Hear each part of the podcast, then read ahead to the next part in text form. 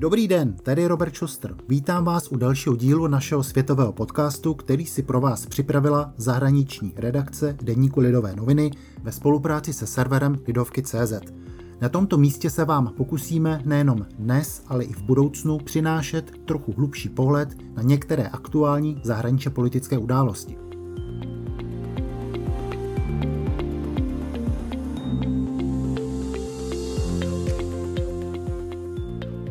Dnešním vydání se po delší době zaměříme opět na Čínu, která dává stále víc najevo svou sílu a také se netají tím, že by v dohledné době chtěla vystřídat Spojené státy americké na pozici největší ekonomiky světa. Právě ale nová vláda ve Washingtonu, zdá se, hodlá hozenou rukavici přijmout. O Číně, jejich ekonomických i politických možnostech budeme v následujících minutách hovořit se Štěpánem Hobzou, mým kolegou ze zahraniční redakce Lidových novin. Kvůli pandemickým opatřením jsme se spojili opět na dálku, vidíme se přes monitory, nicméně věřím, že nás technika ani tentokrát nesklame. Vítej Štěpáne. Ahoj Roberte. Štěpáne, eh, musím začít takovou událostí, která se odehrála před několika týdny a která, pokud jde o vůbec vztahy Spojených států a Číny, myslím, byla docela taková, jakože nastavila určitá měřítka, a to sice schůzku eh, Anthony Blinkna, nového ministra zahraničí věcí se zástupci čínské čínské delegace na Aljašce, kde Anthony Blinken již během svého úvodního projevu, řekl bych celkem drsně nebo rozhodně, eh, formuloval celý katalog výtek adresovaný Číně, to znamená takové ty věci jako pro následování a utiskování Ujgurů, jako je čínský postoj eh, k Tchajvanu, k Hongkongu a podobně. Nicméně zároveň slyšíme od Bidenovy administrativy také určité signály, kdy dává najevo, že s Čínou počítá při řešení globálních problémů, především eh, pokud jde o boj proti eh, oteplování klimatu. Jak jde tahle ta z mého pohledu dvoukolejnost dohromady? Může to fungovat v praxi? Myslím si, že to je výborná otázka a myslím si, že si ji kladou i mnozí uvnitř Bidenovy administrativy. Ty vzájemné vztahy skutečně nezačaly nijak eh, výborně.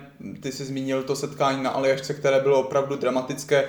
Někteří komentátoři šli dokonce tak daleko, že začali mluvit o nové studené válce. Já si myslím, že skoro ještě zajímavější byla ta asertivnost té čínské odpovědi Blinkenovi. Já jsem osobně ještě nikdy neslyšel čínskou stranu takhle drsně mluvit, jo. E, způsob, jakým opravdu smetli ze stolu jakýkoliv výtky ohledně lidských práv v Xinjiangu, útlaku Ujgurů, kde opravdu velmi drsně vmetli Americe do tváře hnutí Black Lives Matter, e, poukazovali na to, podívejte se, vy sami o sobě říkáte, že jste systematicky rasistická země, co nám máte, co e, jak nás můžete o něčem poučovat. Takže tahle ta, tahle ta reakce podle mě byla velmi překvapivá a samozřejmě to v těch bilaterálních vztazích nic pozitivního nevěstí. Pokud se zaměříme na tu klimatickou změnu, tam si myslím, že bude zcela stěžejní ten listopadový summit v Glasgow, velký eh, klimatický summit v Glasgow. Eh, není zatím vůbec jisté, že se ho Čína vůbec zúčastní. Eh, státy, které, eh, kterých se to týká, si teď nedávno udělali takový briefing, vedlo to Spojené království a Čína to pozvání na ten briefing nepřijala. To si myslím, že určitě není, není pozitivní, pozitivní příslip do budoucna. Mně to třeba připadalo, ta schůzka, když se k tomu vrátím na Aljašce, jako takové prostě, že se hned na začátku odklidí nebo pořádně si vybouří obě strany, eh, nazvou problémy, ukážou, kde není možná žádná schoda, protože ty postoje jsou natolik rozdílné, že to prostě není možné skloubit. Nicméně, když se zase podíváme z trošku z toho čínského pohledu, není přeci jenom eh, ta nová politika eh, Joea Bidena nebo ta jeho vlády přece jenom pro ně trošku těžší, složitější, než to bylo za dob eh, Donalda Trumpa, protože přece jenom Biden trošku, řekněme, dělá rozdíl, ano, nedokážeme se shodnout ve věci Ujgurů, ale bojujeme nebo měli bychom usilovat společně za lepší klima, zatímco u toho Trumpa to bylo takové velmi černobílé a bylo možné na, eh, reagovat způsobem, že na hrubý pytel přijde hrubá záplata, takže když Trump vyhlásil cla, mohla Čína okamžitě odpovědět nějakými proticly. Tak chci se zeptat, eh, je vlastně teda nakonec možná pro to čínské vedení ta nová vláda ve Washingtonu třeba těžším soupeřem, než byl Trump? Musím říct, že si to netroufnu uh, rozlišovat z hlediska těžší, lehčí, spíš bych asi zúraznil tu kontinuitu. Prostě vidíme, že Spojené státy se budou vůči Číně nějakým způsobem vymezovat. Začalo to právě za té minulé republikánské administrativy, to je asi důležité zdůraznit, ale zdá se, že to prostě bude pokračovat do budoucna, ať budou u moci demokrati nebo republikáni. Jestli je tam nějaký zásadní rozdíl, já si myslím, že uh, u té minulé administrativy pro Čínu mohl být třeba problém, mohla být problémem ta jistá nepředvídatelnost. Jo? Eh, u Donalda Trumpa se často mluví o takzvaném kreativním chaosu, o tom mluví vlastně všichni, kdo s ním kdy pracovali, ať už na úrovni toho developing, eh, developmentu nebo potom ve státní správě. On se prostě, on miluje to obklopování se poradci, kteří jsou na obou stranách toho uh, spektra. Jo? Čili ve věci Číny on okolo sebe měl opravdu ty extrémní jestřáby i ty extrémní holubice. A Čína si prostě nikdy nemohla být jistá, kdy se ten jazyček nevychýlí na stranu lidí, jako byl John Bolton, bývalý poradce národní bezpečnosti, eh, což opravdu byli lidi, kteří se nebáli jít i k potenciálnímu ozbrojenému konfliktu. Jo. Takže tohle pro, pro ně bylo špatně čitelné. U Bidena si myslím, že je dobrý, že se personálně znají s těma lidma, protože Joe Biden v roli vicepremiéra, kdysi, pardon, viceprezidenta, kdysi cestoval do Číny, byl s ním mimochodem i Blinken, eh, čili oni se personálně s prezidentem Xi Jinpingem dobře znají a myslím si, že vědějí, co od ní tak nějak čekat. Čili tady myslím, že by jako lehká výhoda mohla být spíš v tomto směru, ale zase příliš bych to nezdůrazňoval, soustředil bych se na tu, na tu kontinuitu. Tady se objevil teďka v nedávných dnech také takový zajímavý, aspoň z mého pohledu zajímavý aspekt nebo návrh eh, právě také z americké strany, to sice, že by eh, se mohla bojkotovat zimní olympiáda v Číně, která je samozřejmě pro Čínu, pro Peking obecně velmi spojena s velmi vysokou prostě mírou prestiže. Jak moc velký úder by to pro Čínu byl, která samozřejmě má všechny takové ty symbolické věci ráda, kdyby třeba Spojené státy nebo jejich sportovci nepřijeli a nepřijeli by třeba ještě i sportovci z jiných eh, západních zemí v reakci na to, jak Čína se v současné době nebo v poslední době chová. Já si myslím, že by to byl značný úder. Vzpomeňme si třeba jenom na olympiádu v Pekingu v roce 2008, která byla opravdu jako velkým, když to takhle řeknu, propagačním úspěchem pro tu, eh, pro tu čínskou administrativu jak se říká anglicky devils in the detail, jo, záleží, záleží na detailu. Pakliže by tu olympiádu bojkotovali pouze američtí sportovci, možná, že by ten efekt byl omezený. Kdyby se přidali i američtí spojenci, možná už by se dalo hovořit skutečně o velkém efektu. V minulosti něco podobného vyslovili například Briti, tam to razí hlavně to pravé křídlo konzervativní strany. Boris Johnson se k tomu zatím staví jaksi velice teda odmítavě, takže nevidím tady úplně nějakou, eh, nějakou mm, ochotu ze strany eh, minimálně evropských spojenců se k tomuto přidávat. Možná by se dalo zmínit takový historický precedens, kdy Spojené státy v roce 1980 nepřijeli na olympiádu do Moskvy. Ani tehdy se západoevropští spojenci s výjimkou západního Německa k tomuhle tomu nepřidali. Přidali se některé azijské země, mimochodem přidala se tehdy i Čína, ale to už je Eh, to už je jaksi historie. E, takže nevím, bude, bude prostě zajímavé tohleto sledovat. Možná, že by to nějaký efekt, pak, když se to dobře provede, mít mohlo, ale určitě by to znovu posílilo přesně tyhle ty studenoválečné tendence, o kterých jsme mluvili na začátku. Tahle ta symbolika té pasivně agresivní diplomacie. E, nevím, jestli je to v současnosti to nejlepší. Jedním z velkých témat nebo kontroverzních témat, které se v souvislosti s Čínou v poslední době objevuje, je potlačování muslimských Ujgurů v provincii Xinjiang, které tam už probíhá desítky let možná, nebo pravděpodobně.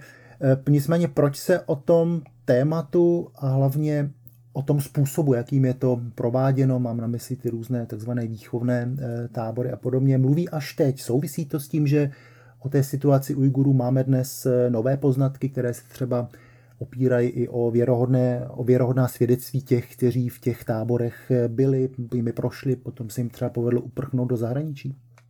Tohle to tam určitě hraje velkou roli, zejména třeba britská televize BBC v minulosti natočila docela zajímavé reportáže o tom útlaku Ujgurů. Je důležité asi připomenout, že kromě Ujgurů tam ještě hrajou značnou roli Kazaši a Kazaši mají oproti Ujgurům tu výhodu, že oni vlastně z té Číny mohou utéct. Jo. Hned několik Kazachů, kteří těmito tábory prošli, dnes už ale žijí v Kazachstánu, tak byli právě ochotni se vyjádřit pro britská média, pro BBC a skutečně dali teda tu first hand eh, experience, opravdu popsali, jak to tam chodí a některá ta svědectví jsou opravdu otřesná. Eh, to, jakým způsobem se tam zachází, mimo jiné s ženami, v podstatě hromadné znásilňování a tak dále. Eh, to všechno samozřejmě naprosto vyděsilo tu západní společnost. Proč se to zvedá teďka?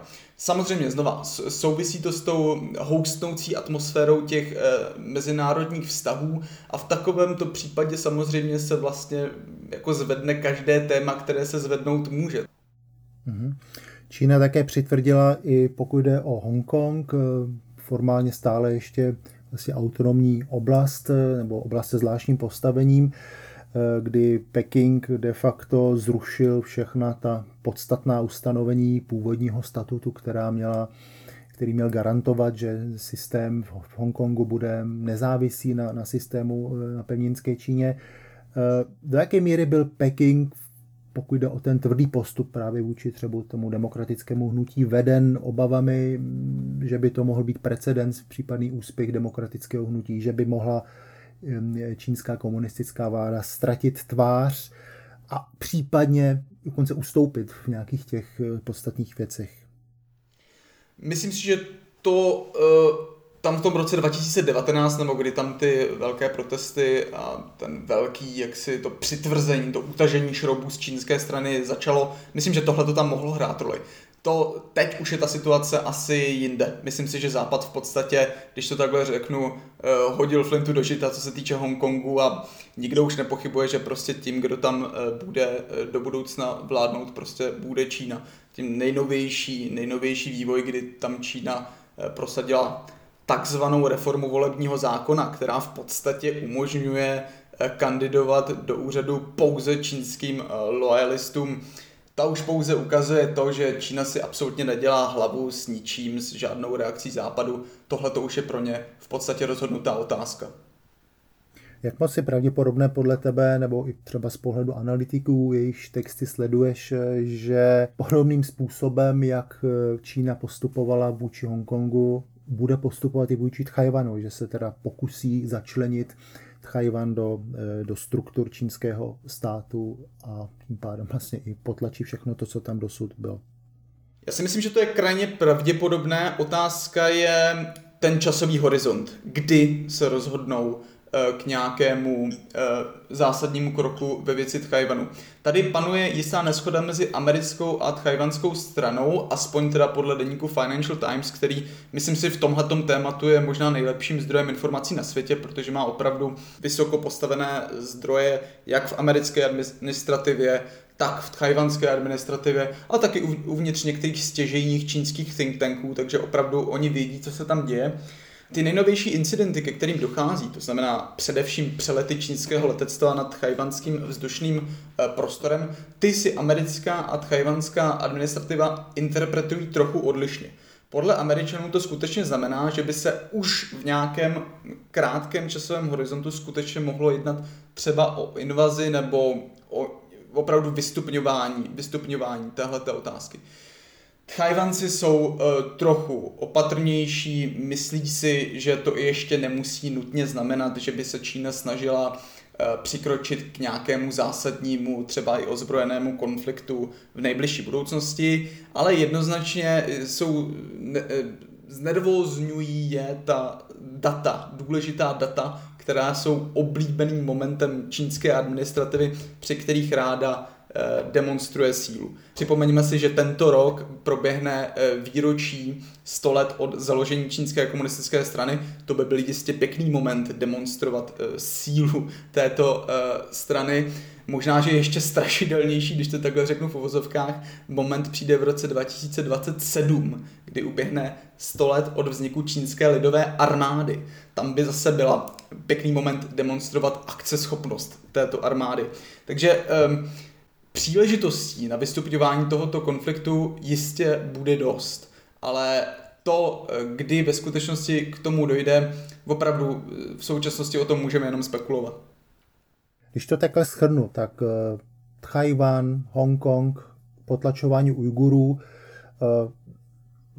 podíváme se zvenčí, tak eh, to vůbec neodpovídá takové té optimistické představě z 90. let, která předpokládala, že čím víc se Čína otevře nebo směrem k vnějšímu světu zavede například tržní mechanismy, lidé v Číně přijdou na chuť konzumu, takže se zároveň i nějakým způsobem demokratizuje, že se ten její model uspořádání společnosti i model zprávy té společnosti přiblíží tomu západnímu fungování. Takže dá se říct, že, ta, že to byla iluze, že to skutečně splasklo, že to ani třeba nikdy nemohlo fungovat. Zdá se, že to splasklo minimálně podle toho současného vývoje. Eh, tato teze, o které ty mluvíš, ta byla samozřejmě součástí toho, řekl bych, eh, širšího mindsetu těch 90. let, toho optimistického mindsetu, jak ty si říkal, zejména američtí liberálové tehdy skutečně věřili, že čím víc se ten liberální světový řád bude otvírat dalším a dalším státům, tím v podstatě budou mizet ty jednotlivé globální eh, problémy a na konci tedy, na konci tohoto progresy, když to tak řekneme, měla být nějaká ideální situace. Jo? Připomeňme si, že ještě v 90. letech například Bill Clinton věřil, že by se Rusko mohlo stát realisticky členem NATO. Jo.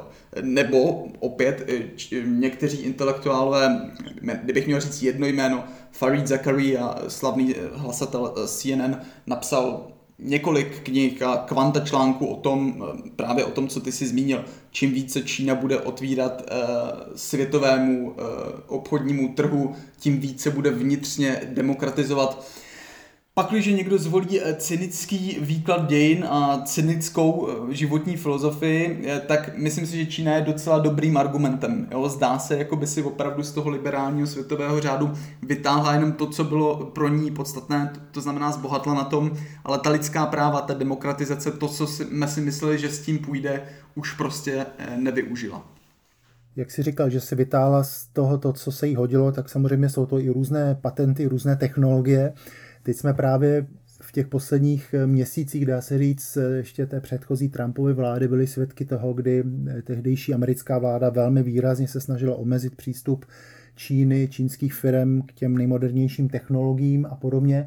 Načež čínské vedení zareagovalo tím, že se snažilo, nebo že se snaží do budoucna etablovat systém jakýchsi nebo koncepci dvou oběhů, to znamená, což má vést i k tomu, aby se snížila, když to hodně zjednoduším, snížila závislost Číny, čínských firm na těch západních technologiích. Prostě je to spojeno s nějakou snahou vytvoření jakýchsi vlastních čínských alternativních eh, technologických řešení, které by se pak obešly bez těch velkých amerických hráčů. Eh, může se to povést? Co, co na to říkají analytici na tenhle ten model? Je to dobrá otázka. Jednalo by se samozřejmě o naprosto zásadní transformaci. Musíme si uvědomit, že Čína někdy od konce 80. let se e, soustředila primárně na export. Slavná e, značka Made in China, levná pracovní síla, na tomhle ta Čína zbohatla. Jo. A e, ta rostoucí závislost na západu, která jim teď vadí a chtějí vyřešit právě touhletou novou politikou e, dvou oběhů, ta v sobě prostě skýtá celou řadu rizik, aspoň podle analytiků. Eh, jednak jde o to, pořád jsme v pandemii, nezapomínejme na to, a podpora nějakého konzumu eh, prostě není asi, není asi proto ten úplně ta ideální chvíle, zrovna teď. Druhým problémem je celková struktura čínské ekonomiky. Musíme si uvědomit, že i ten soukromý sektor je možná soukromý spíš v uvozovkách, spíš bychom o něm možná měli mluvit jako o jakémsi polostátním sektoru. A to samozřejmě pro ten domácí trh může být docela zrádné. Takže budeme si asi muset ještě počkat na to, abychom tohleto hodnotili. Každopádně bude se jednat o, jedná se o velice sebevědomý plán. To rozhodně říct si můžeme. Když ještě zůstaneme u těch technologií, tak já jsem se nedávno někde dočetl, že e, sice Čína v posledních letech investovala obrovské sumy právě na rozvoj různých továren, na výrobu čipů, polovodičů a podobně, aby nějakým způsobem i snížila závislost na například na dodávkách ze Spojených států amerických, Nicméně, že zatím teda navzdory tomu, že ty sumy jsou obrovské, nepředstavitelné, které do toho jdou, takže to ten, zatím ten kýžený efekt nemá, hlavně to stroskotává na nedostatku lidí, kteří by dokázali něco takového vyrobit, takže myslím po nějakou technickou inteligenci a podobně. Eh, když to trošku teďka zjednoduším, není to z pohledu západu hm, přeci jenom tak trochu důvod k optimismu, že, že ten svůj souboj eh, s Čínou, zejména pokud jde o tu technologii, že vlastně není prohraný? Byl bych hrozně rád, aby to tak bylo. Na druhou stranu je třeba zdůraznit um, to, že v jiných směrech zase Čína prostě drží v šachu ten západ. Jo? My jsme třeba i v minulosti psali v lidových novinách o těch takzvaných vzácných zeminách. Trhu se vzácnými zeminami Čína má v podstatě absolutní světový monopol. Je třeba si zdůraznit, že tyhle ty vzácné zeminy jsou naprosto klíčové pro americkou armádu, pro výrobu amerických stíhaček, pro výrobu displejů u telefonů, smartphonů, který každodenně používáme. To znamená, pakliže Čína má problém s polovodiči, eh, Západ může mít do budoucna problém se stíhačkami a s telefony. Jo? Takže otázka je, co je víc, co je míň. Eh, to byl další díl světového podcastu Lidových novin, který vznikl ve spolupráci se serverem Lidovky.cz. Děkuji ti, Štěpáne, že jsi nám věnoval svůj čas a budu se těšit zase příště. Díky, Roberte, ahoj.